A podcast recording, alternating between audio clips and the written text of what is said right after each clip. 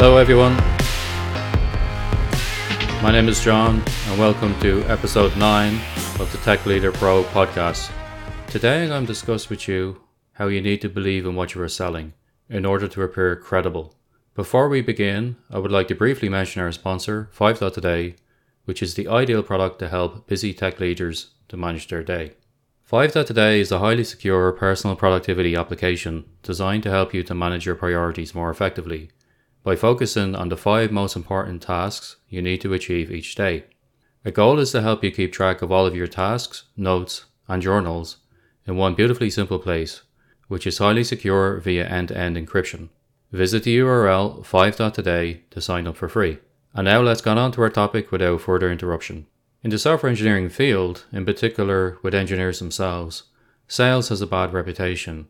I think this is because engineers have seen some sales guys in the past overcommit on a project with a customer that the engineers then had to somehow deliver upon. This is a shame when someone feels this way, because the reality is sales is a necessary skill for all of us to have in order to have some positive influence on those around us. Whether we like it or not, we are all sales guys. We all have to convince someone to hire us, someone to love us, someone to trust us. But we cannot achieve any of this until we can sell our skill set as desirable. Sales skills have universal application. Since time began, that has remained a fundamental truth. So if we all agree that sales skills are useful, then we should get good at it. In the rest of this podcast, I will present my strongly held belief that you cannot successfully sell anything, any idea a product, or indeed your personal skills, until you fully believe in what you are selling. So let's begin. When we believe in something completely, we no longer have any doubt about that topic. Doubt in a sales engagement is fatal. If your audience feels that you are in some doubt about what you are presenting, their confidence in you will be diminished and you will start to lose your credibility. Suppose, for example, you are trying to convince your teammates to follow a certain process.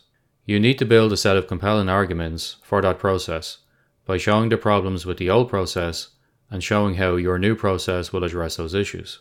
As you are presenting your case, your teammates, who are smart and well versed on the old process, will start to challenge your arguments. So you must be ready for this by having your answers ready and having no doubts about your proposal. If a colleague finds a gap in the new process and exposes it, you may find your confidence draining and doubts can start to creep in. It is at this exact moment that you will win or lose your case. If you strongly believe in the new process, you will confidently defend against arguments. In your mind, you cannot see it failing. You must remain convinced before you can convince them. If you went into your presentation without that 100% commitment to your new process, your confidence will crumble upon your arguments being challenged. You cannot convince anyone if you yourself still have doubts. To be a successful salesperson, you need to be a zealot. According to the dictionary, a zealous person is, quote, marked by fervent partisanship for a person, a cause, or an ideal, filled with or characterized by zeal. To be truly convincing, you need blind belief in what you are selling. If you look at any of the product launch videos by Steve Jobs of Apple on YouTube, you can see a real master at work. Did Steve worry about the competition when he got on stage? Did he worry that his laptop, phone, or tablet was not the greatest? Hell no. Steve was completely convinced that his products were the best, and he was there to convince you of the same. Steve was a zealot, a preacher, a master salesperson, and with the power of his will and charisma, he built a multi billion dollar company. Seriously, go and watch his product launch videos on YouTube. You can learn a lot as they are amazing. Another misplaced emotion that can occur when we think about sales is shame. In particular, with engineers, I find they feel a lot of shame around selling something, as if they are being boastful when they feel they should be humble. Let me be direct on this and say that this is simply wrong. There should be zero shame selling anything. Engineers need to realize that without that sales guy, that they may have looked down on in the past, their company would have no revenue to pay that engineer's salary, and the product that engineer had worked so hard on to build would get used by nobody. If you are a software engineer listening to this, remember that sales guy who is presently hassling you for estimates for their prospect is actually your friend.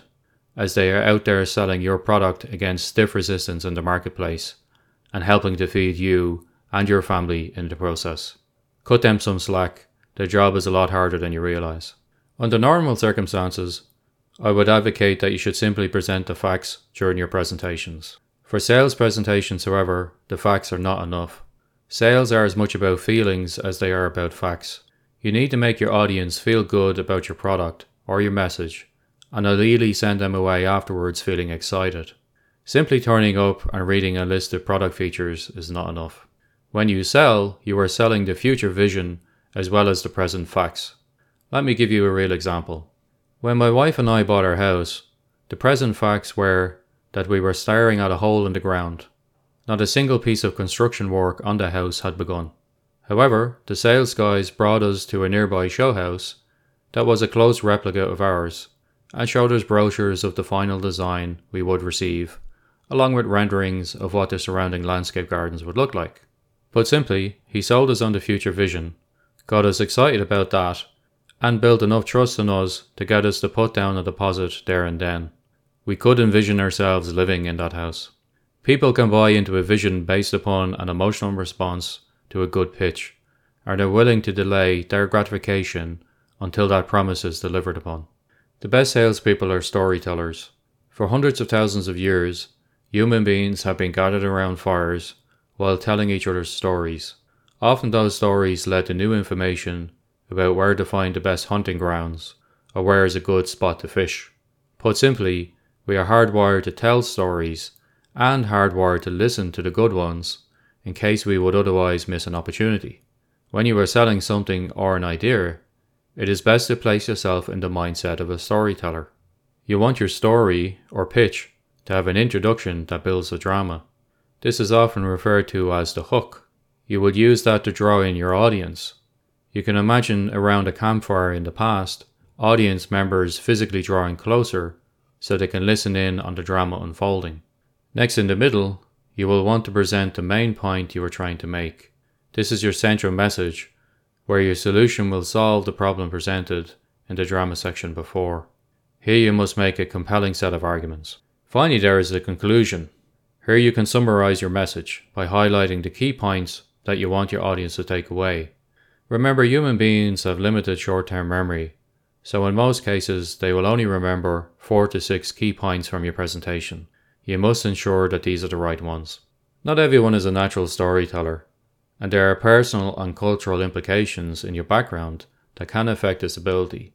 But I'm convinced that with practice and by studying from the masters, you can learn and improve this skill. I have met many professional salespeople, and I have never met an effective one who had not mastered the art of storytelling. Some of them are so charismatic and funny, they can entice any audience in any setting often in such a natural way that the audience barely notice that they are being effectively sold something, as they are too busy being entertained. If someone can be both entertained and convinced at the same time, they will keep on coming back for more, and you will succeed in selling to them. So let's recap what we covered today. Firstly, we made the case that in order to be good at selling something, you have to firmly believe in what you are selling. Whether we like it or not, we are all sales guys, we all have to convince someone to hire us, someone to love us, or someone to trust us. As we must sell, we might as well get good at it. In order to get good, you must have zero doubt in your mind about what you are selling. If you have doubts, your arguments will not stand up to scrutiny.